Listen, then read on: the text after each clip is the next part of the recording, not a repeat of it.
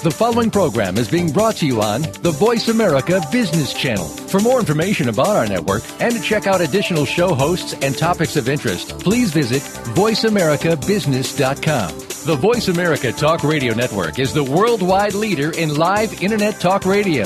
Visit VoiceAmerica.com. The views and ideas expressed on the following program are strictly those of the hosts or guests and do not necessarily reflect the views and ideas held by the Voice America Talk Radio Network, its staff, and management.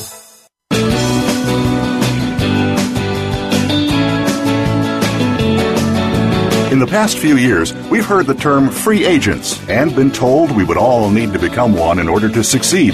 The recent economic structures have helped to promote this concept as reality.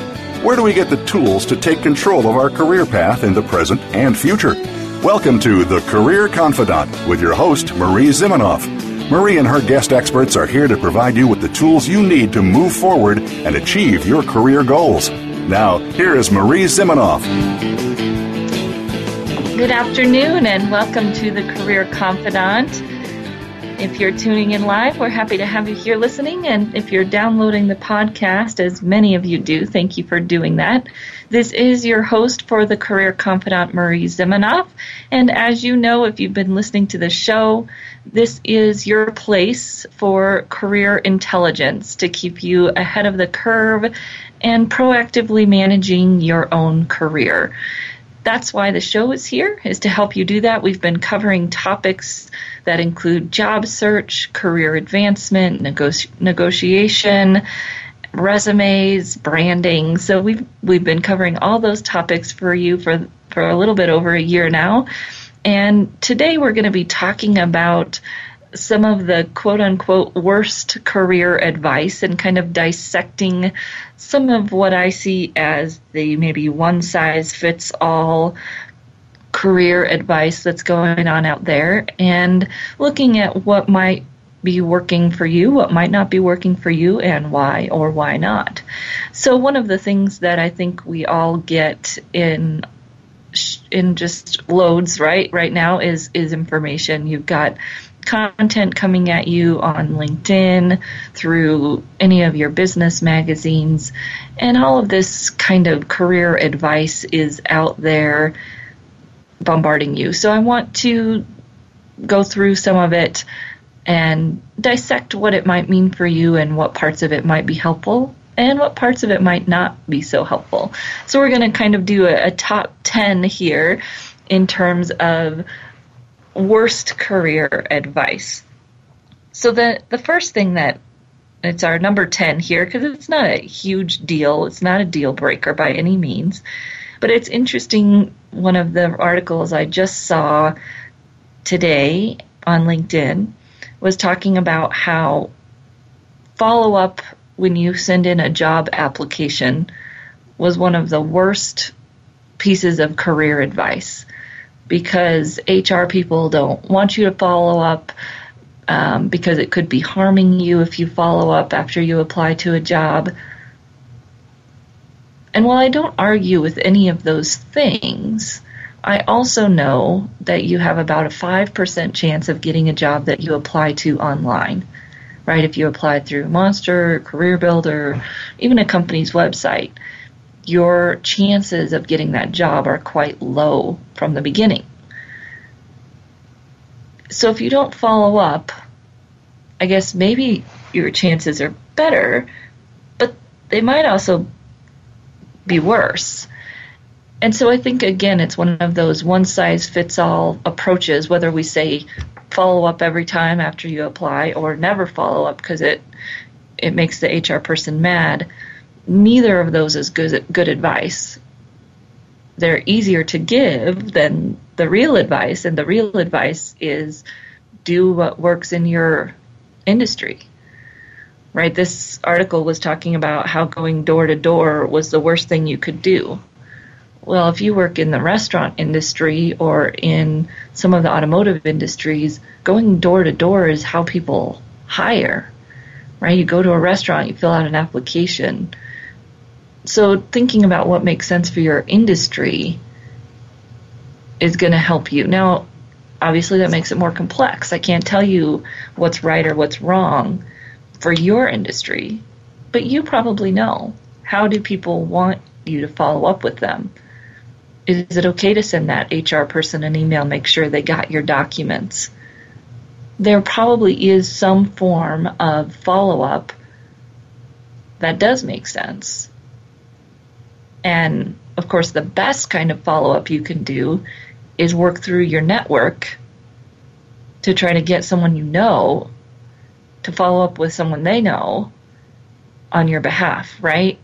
So I think when we see that advice, either always follow up or don't follow up, we've got to think about okay, what makes sense for me and weighing your cost and benefit, right? The yes, following up may get you in trouble, and not following up may mean nobody ever sees you.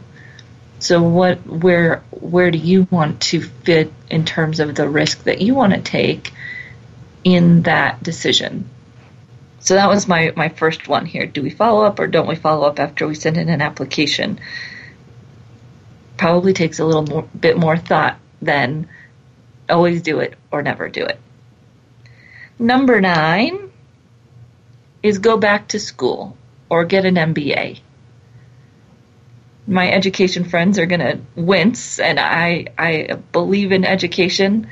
And if you're looking for that as an answer to a career problem, it's probably not going to be the solution. Going back to get a degree can be very helpful if that degree has specific value, if you've talked to the people who are where you want to be and you know that, that value, and if you use your network while you're going to school to build yourself in that direction, right? If you go to an MBA program, one of the best things you get out of that MBA is the is the network.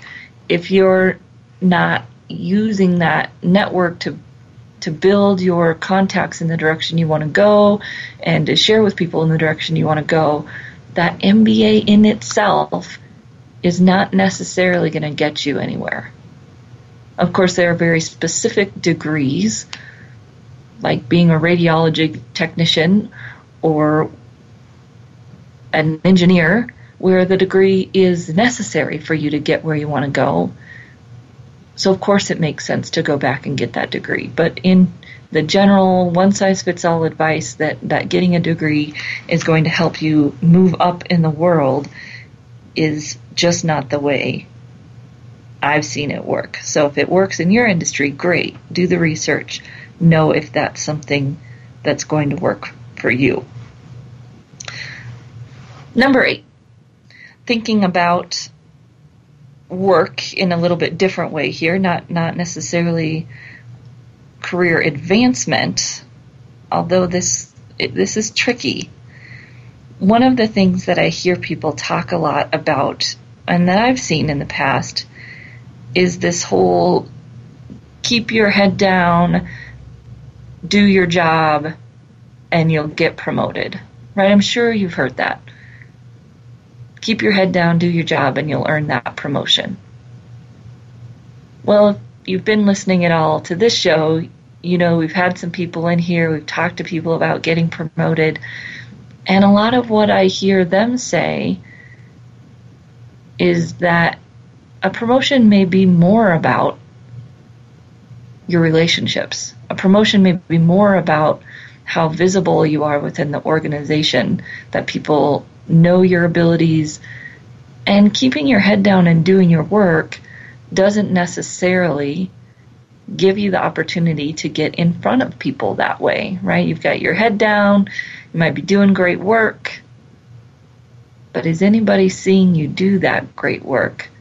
Because just as we talk in terms of people hire people, people also promote people.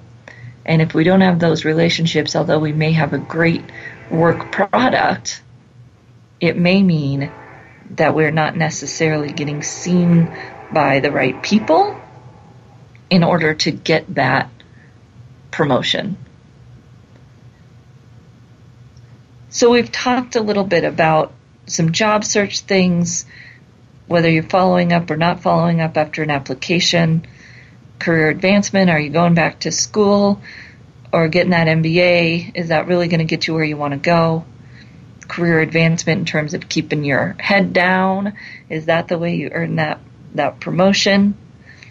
Now I want to talk number seven here will be thinking about an interview, but also maybe even day to day on your job. I hear people still talk a lot about dress for success. And there's a few things here that that one size fits all advice doesn't necessarily work for. One, especially if you're middle aged, however you want to define that, or older, if you are dressing a certain way going into an interview, you may actually be hurting yourself because people think you're more expensive than they want to pay. You may be overdressing for the area of your country, area of the country, or whatever it might be.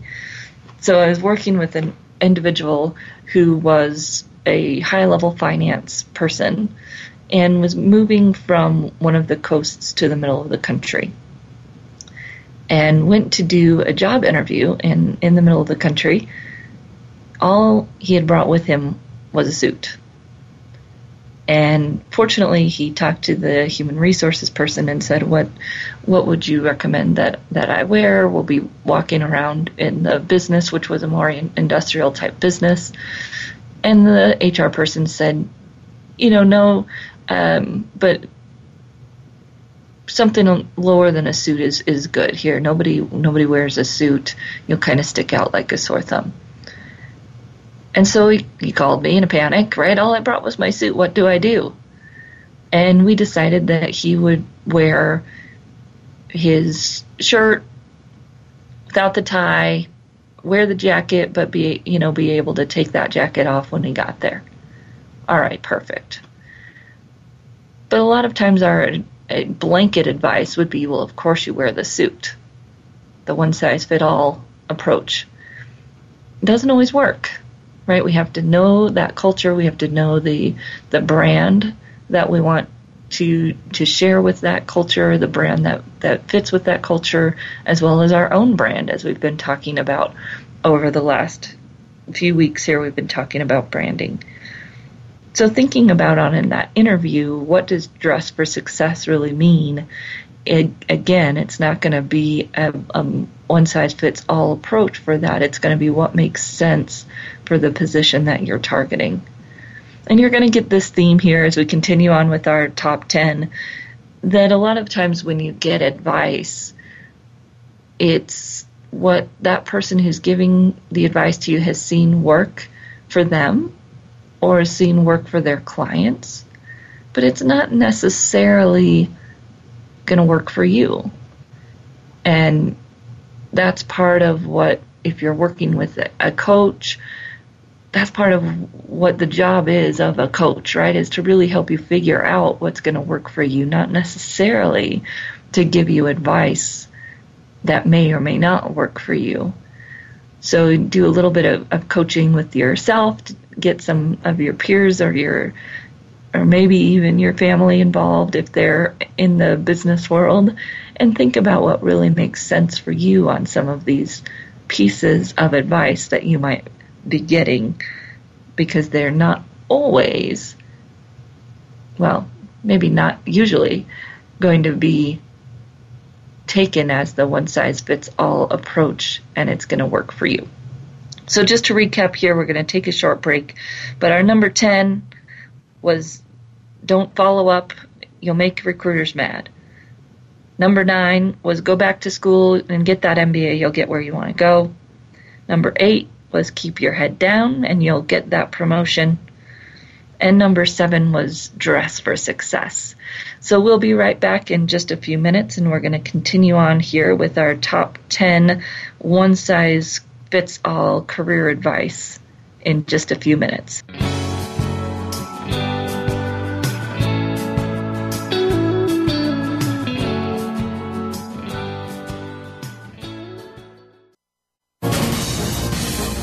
Voice America Business Network, the bottom line in business. You know that the career landscape has changed and that you need to be proactive about managing your career. You can have the foresight, skills, and confidence you need to take charge of your career and seize opportunities. A strategic advantage and career expert, Marie Zimenoff has helped thousands of leaders like you get focused, get found, and get hired. Visit getcareersmart.com to find out more. That's getcareersmart.com or call 800 521 2080 to schedule your complimentary consultation. Bob Pritchard has over 30 years of experience as a straight talking business consultant and author working with some of the top Fortune 500 companies. Now he's come to the Voice America Business Channel to help you and your business. Tune in to the Bob Pritchard Radio Show for information about starting and successfully running a profitable business. From the movers and shakers to great marketing screw ups, you can't afford to miss a single edition of the Bob Pritchard Radio Show. Tuesdays at 5 p.m. Pacific, 8 p.m. Eastern on Voice America Business. From the boardroom to you, Voice America Business Network.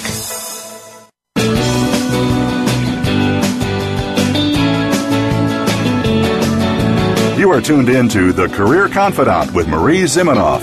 If you have a question or comment for Marie or her guest today, please call 1 866 472 5790. That's 1 866 472 5790. You may also send an email to marie at a strategic strategicadvantage.com. Now, back to The Career Confidante.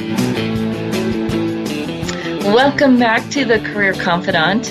And today we are talking about the 10 worst pieces of career advice. And really, we're talking about the one size fits all advice that you might want to beware of as you are job seeking, looking towards career advancement, interviewing, all encompassing here in the career world.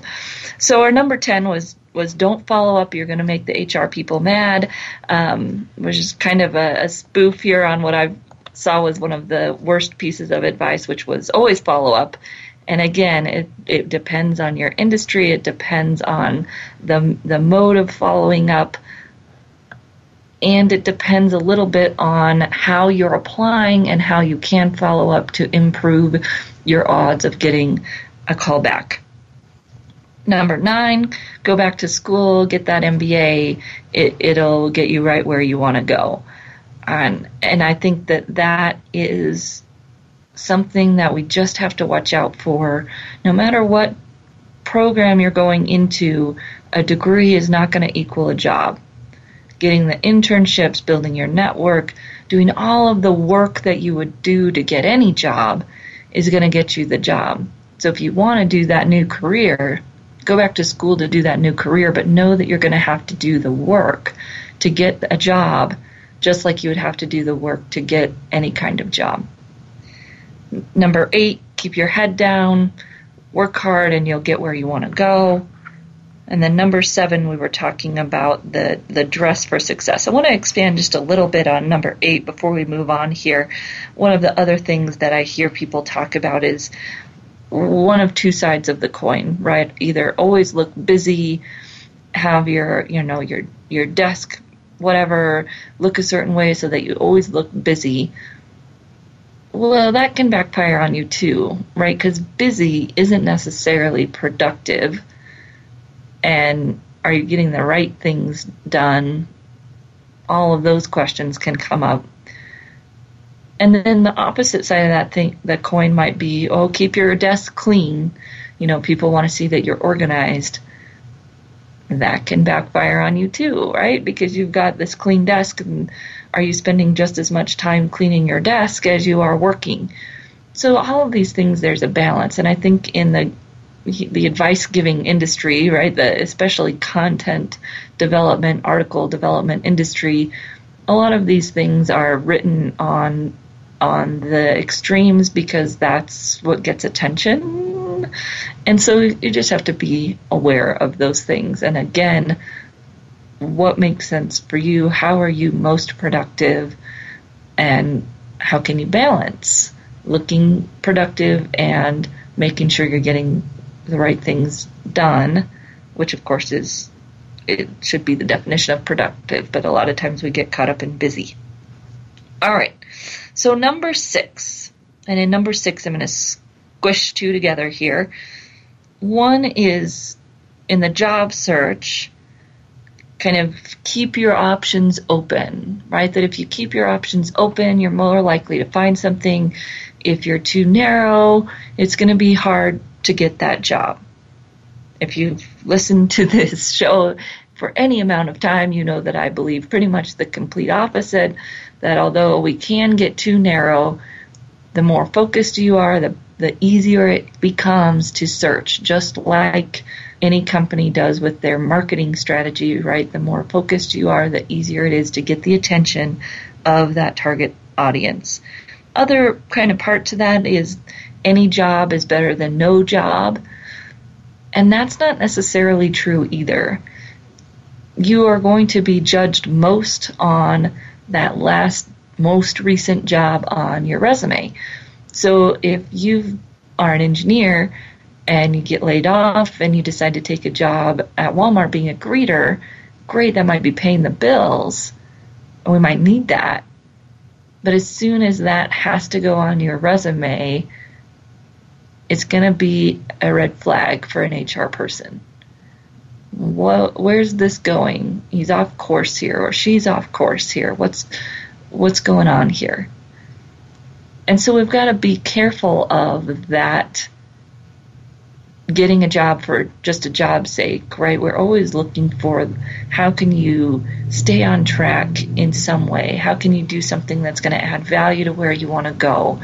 Somewhere on the path, how can we keep you on the path? Because I know that once you get off of it, it's harder to get back on because people see that detour as a negative.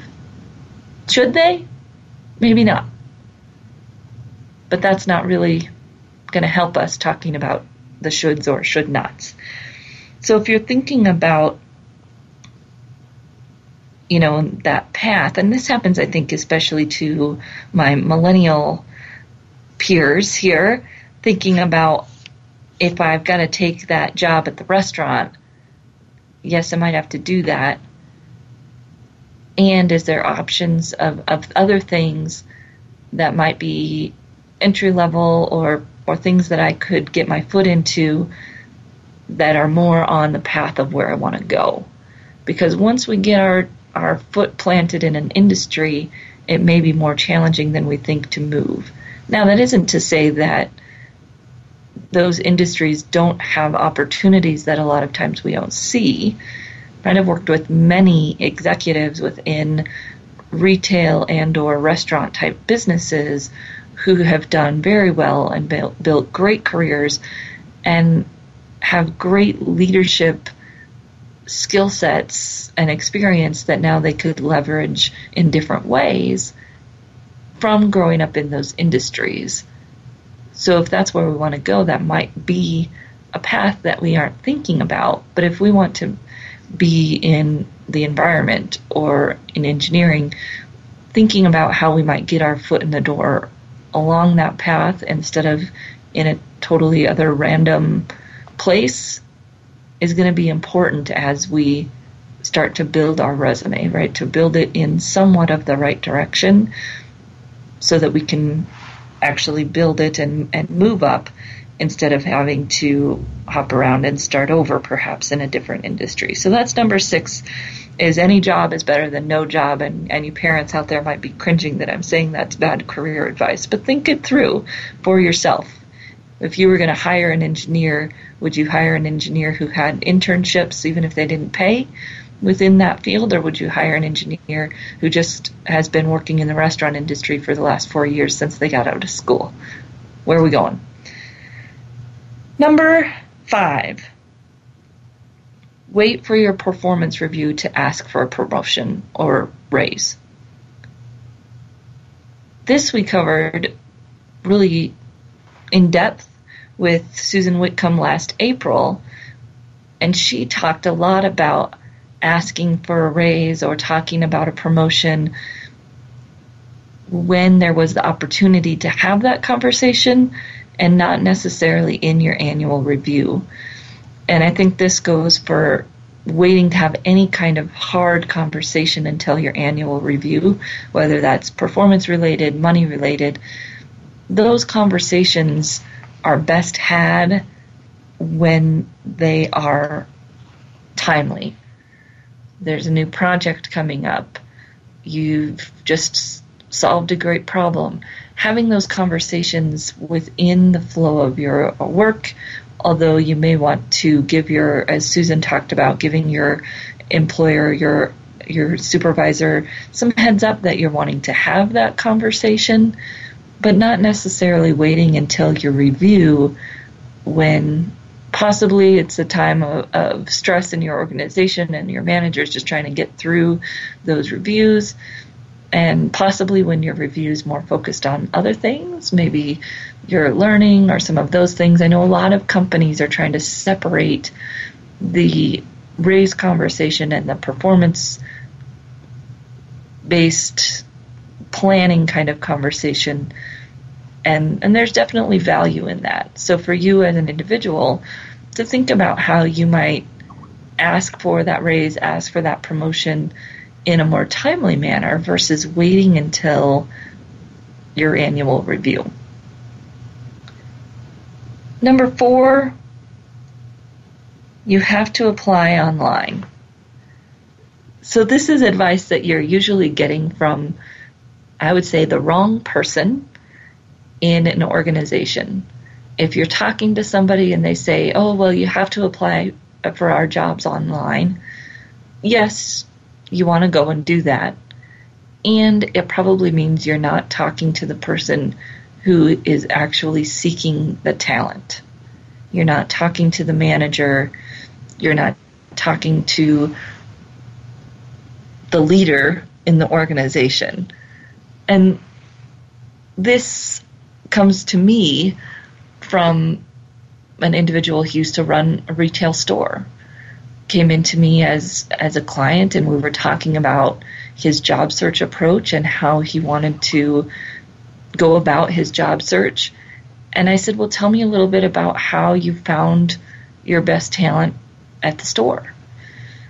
And he said, "Well, it was usually through my other employees, but then if I had an individual who came in and brought me a resume, I would keep that because someone who would seek me out and take the time to come and give a resume to my organization was going to be a much better hire than someone who's just responding to an ad that may or may not really be interested in working for my business. They just see the ad. And so, obviously, not all leaders are going to have that mentality. But you know that if you're connecting with someone and they're telling you to go online, they're either not ready to look, really look for talent, they're not in the position to really be looking for talent, or third, and maybe hardest for us to swallow, they're not really interested in us. And that's okay. And you can go apply online, you can see what happens there. And I'd also seek out other people within the organization to talk to. And or you know once you submit that application online especially if you've decided it's not a good fit for you to follow up I wouldn't spend too much time there. Move on to an organization where you can find connections where you can build those connections or where you can access the person who's really looking for talent a little bit easier.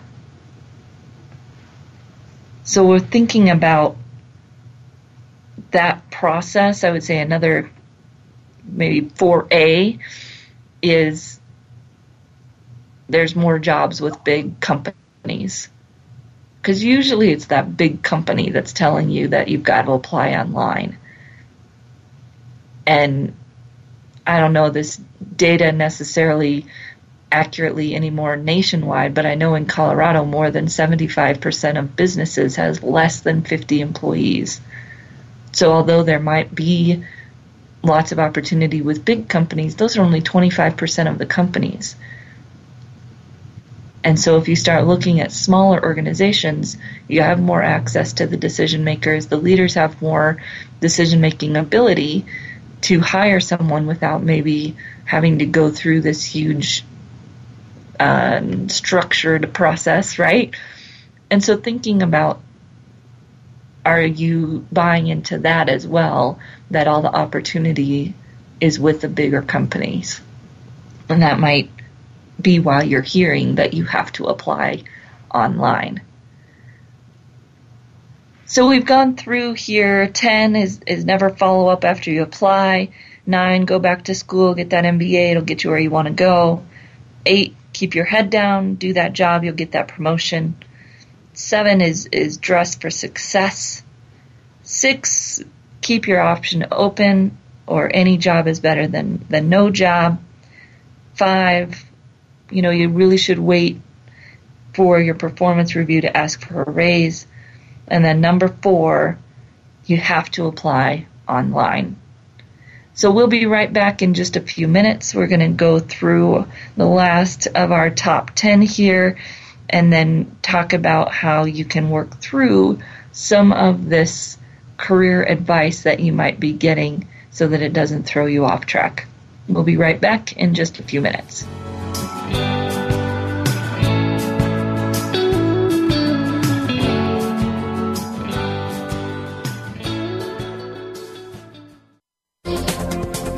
Business community's first choice in Internet Talk Radio. Voice America Business Network. You know that the career landscape has changed and that you need to be proactive about managing your career. You can have the foresight, skills, and confidence you need to take charge of your career and seize opportunities. A strategic advantage and career expert, Marie Zimenoff has helped thousands of leaders like you get focused, get found, and get hired.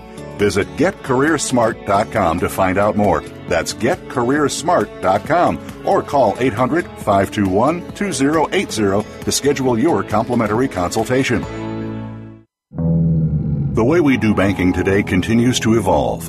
No longer is it just brick and mortar locations or traditional banker's hours. Today, banking is 24 7. It's in the home, it's on the go, it's digital. Tune in to Breaking Banks with Brett King for a look at how traditional banking as we know it has changed due to a loss of trust, changing economic conditions and consumer behavior, government involvement, and of course, technology. What does it all mean? Listen every Thursday at 3 p.m. Eastern Time, noon Pacific on the Voice America Business Channel.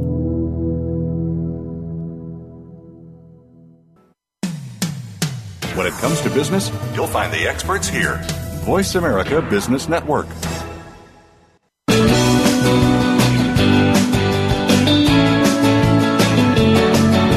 You are tuned in to The Career Confidante with Marie Zimenoff.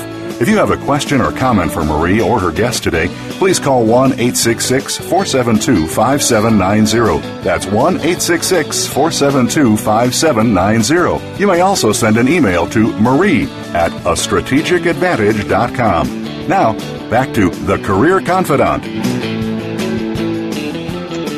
Welcome back to the Career Confidante, and today we're going through the top 10 uh, bewares of one size fits all career advice.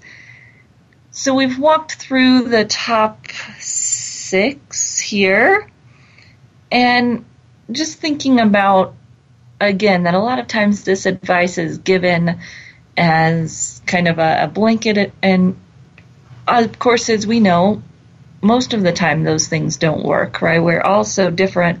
We're in different types of industries. Our situations are so different. But a lot of these items that we've been talking through have been kind of common knowledge, if you will, and maybe even thought to be common sense for a long time. And as careers have changed and the way careers progress have changed, some of them just don't work anymore, right? Like Dress for Success, that was huge. And and now that looks different.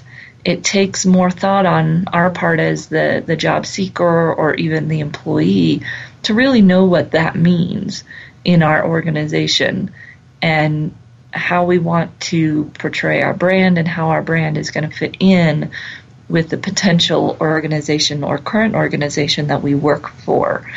And um, one of the places where I saw some of these pieces of advice, I think this one was on askmen.com or something, it was talking about being cool and, and how, you know, you don't necessarily need to dress cool. And it kind of made me laugh, right, thinking about that. But the truth is that how people dress in business has changed a lot. And if we stick to some of these old, and maybe they're not even that old, but these these pieces of advice that really aren't flexing to meet the new workforce, we might find ourselves not getting the outcomes that we want. So, number three, and this one is is near and dear to my heart, is stay at least a year. So I remember moving into a job and I had just moved between jobs. So for a little while, I was driving two to three hours a day for work and miserable. And some of you that do it on the East Coast, I don't know how you do it because it was not for me. And so I remember my sister saying that you can't leave that job until you get a, a new one, which also is one size fits all advice that doesn't always make sense, right? If you're working 60, 70 hours a week, you're never going to get a new one. There's just not enough time in the day to do both of those things. Some of you do it and, and bless you, but it doesn't always work that way. And so when I got another job, that I also wasn't, it was really bad fit, but I didn't have to drive anymore. It was that same idea of you just hopped, right? You got to stay put. Well, thankfully, I had the opportunity to transfer, so it didn't necessarily look as bad, but it got me out of the, the second bad situation. And although I understand the advice, are you really going to pass up an opportunity just for because you've got to stay a year. Right? It's a decision you'll have to make. About two weeks ago, I got a call from a friend who had just started a new job at a school doing advising. And the school was really small. There wasn't very much activity, no kind of programming just not that much in the job for someone who's been in that type of role for a while. Got an opportunity, got an interview, got an offer at a bigger school. And her mom was saying, You've got to stay a year. And I asked her, I said, Well, does that make sense? Right? Does it make sense? It's this rule, but does it make sense? and she decided to take the new job where there are more opportunities, better things that fit where she wants to go, and really a better use of the experience that she already has. So as we're looking at some of these rules, right, you just have to think about does that really make sense? Does this piece of advice really make sense for me in this situation? It makes us think, which is good. But it doesn't always mean we have to go that direction. So, number two, networking is about numbers.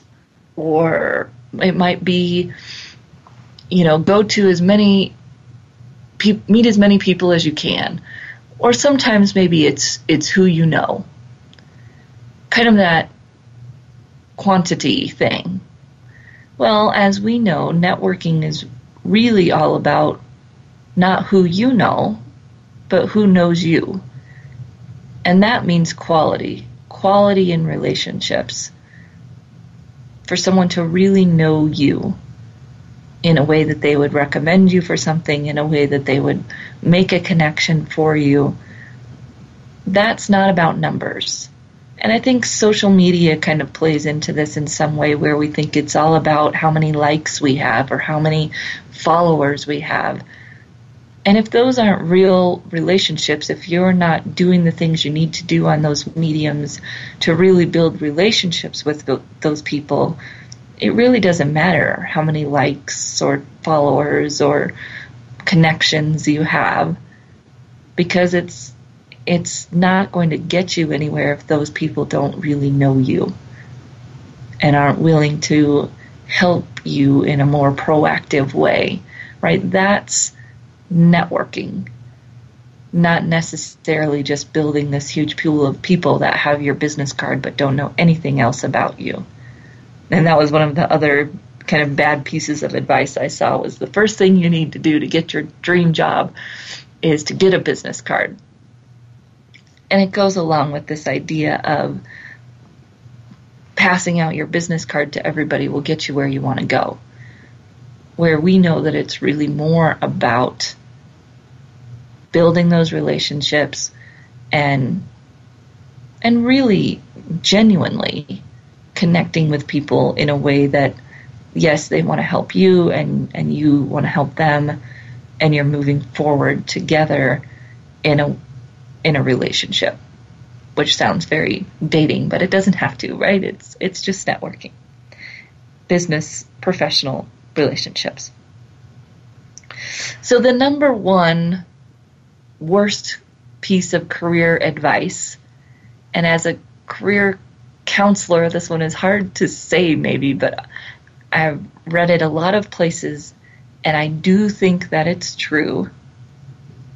The number one worst career advice is either follow your passion or do what you love. Follow your passion. Why is that bad career advice? The first is that it it insinuates or it suggests that passion is some kind of mystical inborn thing that you can follow. Some people do have that calling, if you will, that relates to work, let us say.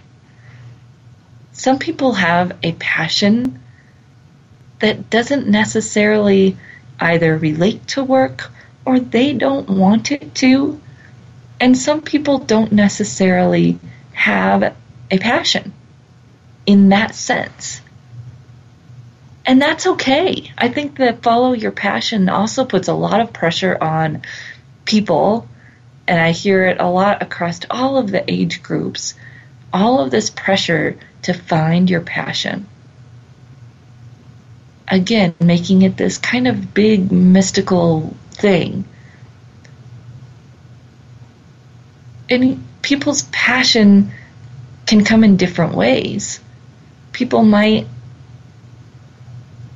be interested in something and then they work at it, they find out they're great at it, and boom, there's passion. Right? And there's a lot of articles that talk about that, that success breeds passion, not the other way around obviously passion can breed success when you want something so bad that you go out and make it happen, right? But I think the the bad advice is when we think it only happens that way. It only happens that passion breeds success. That's just not true.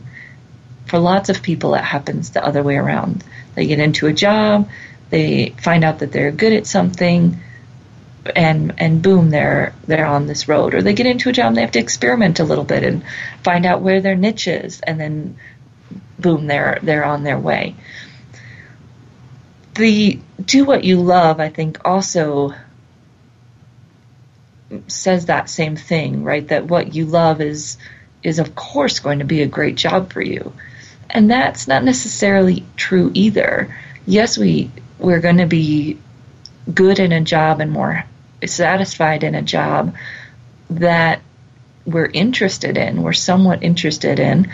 And one of the ladies that I that I work with, Elizabeth Sanders Harney, she talks about fascinations, right? You've got to be in some way interested, perhaps, not always.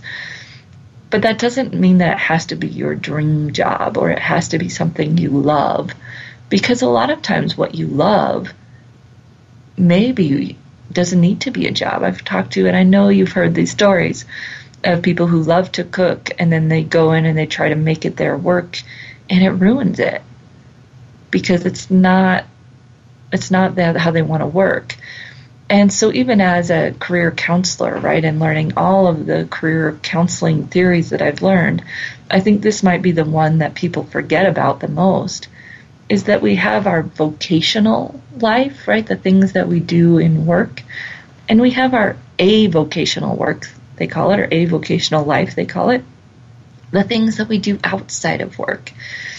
And our lives need both to be enriched. And I think that this idea of follow your passion or do what you love assumes that those two things have to come together at some point. And for some people, they do, and for others, they don't. And some people don't want them to. They want to have their avocation that they do for fun and their vocation, the skills that they use, the place where they're seen as an expert, whatever it is, but that's that's work. And that's okay. So we're going to come back in just a few minutes. We're going to follow up here with our top 10 of the worst career advice and then we're going to talk about how you can evaluate some of this advice as you're seeing it or getting it to make sure that it's what works for you as you move forward in your career. So we'll be right back in just a few minutes.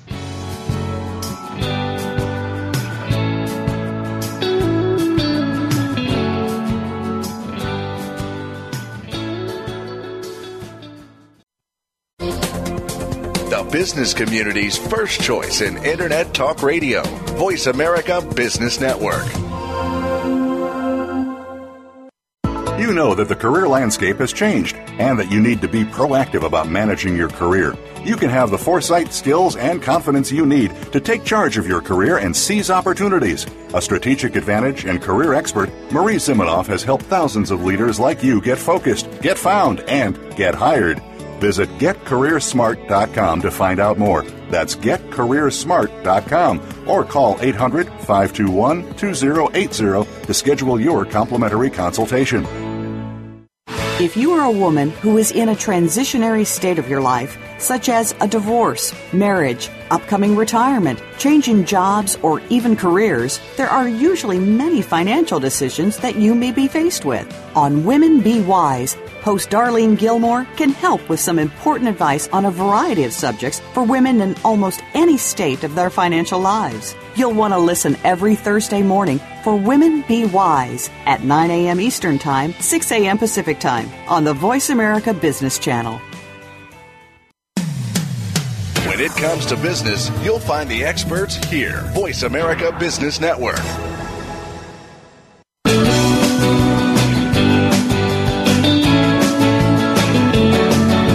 You are tuned in to The Career Confidante with Marie Zimenoff. If you have a question or comment for Marie or her guest today, please call 1 866 472 5790. That's 1 866 472 5790. You may also send an email to marie at a strategic strategicadvantage.com. Now, back to The Career Confidante. Welcome back to the Career Confidante, and today we've been going through the top 10 worst career advice, or I would say more like one size fits all advice, to think about all of the different factors that go into what makes something good advice, right? And that a lot of times what works for someone or even what a professional would say might not necessarily apply to your situation, your industry, or where you want to go with your career. So we've talked about some of these more conventional things that are out there, right? Don't ever follow up and make an HR person mad when you apply to a job. Kind of talked about how that, that really does depend and the consequences maybe of not following up and how that factors into your decision and all the different ways that you can follow up. Number nine, go back to school, especially we I hear get that MBA that'll make you move forward in your career. do that research, figure out what is going to make a difference. And if you are changing careers and need to go back to school, use that opportunity to build your network, get an internship, do all the other things that you would need to do to get any other job. Number eight, keep your head down, do your work, you'll earn that promotion. As we've talked about a lot in this show, getting hired, getting promotions have a lot to do with relationships and getting your head down and doing that work doesn't always lend itself to building those relationships. Number seven, dress for success. And that's changed maybe fairly quickly in the last five years in terms of what that means and what dressing for success might look like at the company that you're going to interview at and how that might be different than what you're used to and how that might factor in with your brand, especially around issues in terms of age. Number six, keep your options open, or any job is better than no job. The job you're taking is, is putting you on a path, and that, that path does mean something to the next place that you're applying. So if you're going to go off your path, that will be more challenging for you to, to get back on at, at another point in time. And of course, when you're working, it's although in some ways easier to find work, in other ways, especially if that job is is draining you and is not in your wheelhouse, it may be worse than than not having anything at all. Hard to believe, but sometimes it's true. Number five, wait for that performance review to ask for a raise. Again, a lot of companies are separating these conversations, and the conversation towards getting promoted or towards getting a raise is not a one time conversation, right? It's a, a, relationship that you're building with your supervisor. It's a conversation you're having about your, your performance and the projects and things that you're taking on on a regular basis that lead up to all of those things. Number four, you have to apply online. Again, if you're hearing that, you might be talking to the wrong person at a, too big of an organization, talking to someone who doesn't care about their talent, or they may not be interested in you, and that's okay too. So, thinking about what's really going on here if I'm getting told I have to apply online. Number three, you have to stay at least a year before you move if that works, if it gets you where you want to go, if it helps build you to the right direction. But if you've got an opportunity that's going to get you in, in a better place, it's not necessarily always that one size fits all solution. And number two, networking is about the numbers or networking is is who you know. And we talked about how it's really who knows you and that knowing is a lot more about the quality of that relationship than depth of that relationship than the numbers. And of course, the number one, follow your passion, do what you love. Don't put that pressure on yourself, right? And there's a lot of other ways that that, that works. Success breeds passion. Passion doesn't always relate to work for all of us. So do what you're good at, do what your makes sense for you, do what your skills are, do what interests you. There's a lot of different ways to look at that. And of course, what's going on in the market needs to be part of the conversation when you're thinking about what you do. So, thinking about this advice, I found an, an awesome article on Forbes thinking about how to decide if advice is right or wrong. And this was Kathy Caprino, C A P R I N O, talking about five ways to tell if the advice you received is wrong. And I wouldn't necessarily use the word wrong. Again, here we're taking the extreme to get readers, which is fine. But it's how to tell if this advice is going to work for you, right?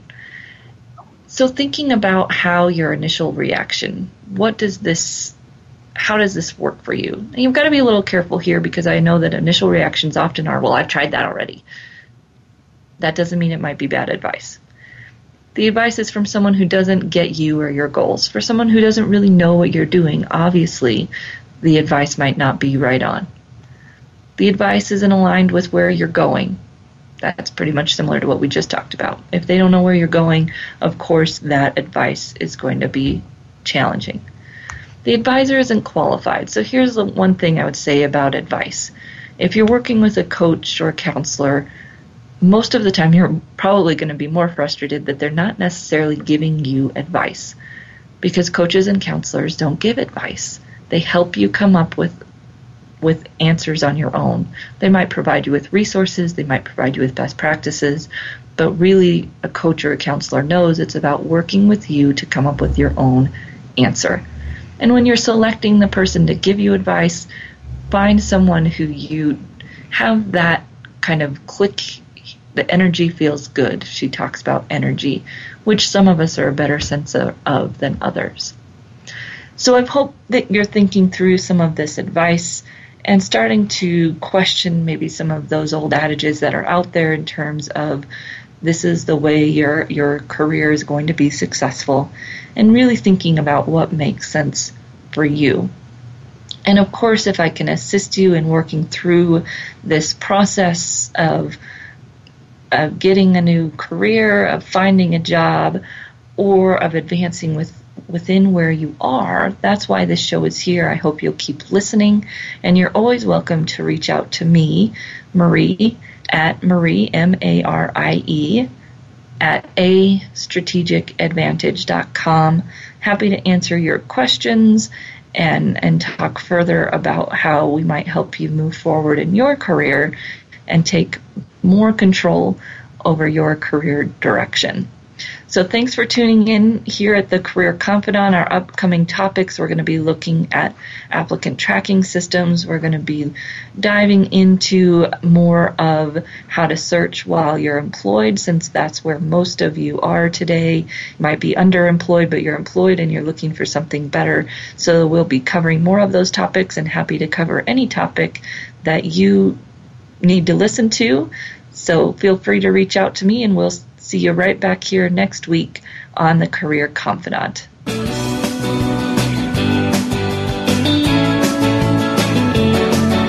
Thank you for listening to The Career Confidante. Marie Zimenoff will return again with another terrific guest next Monday at 6 p.m. Eastern Time, 3 p.m. Pacific on the Voice America Business Channel. Be sure to join us then.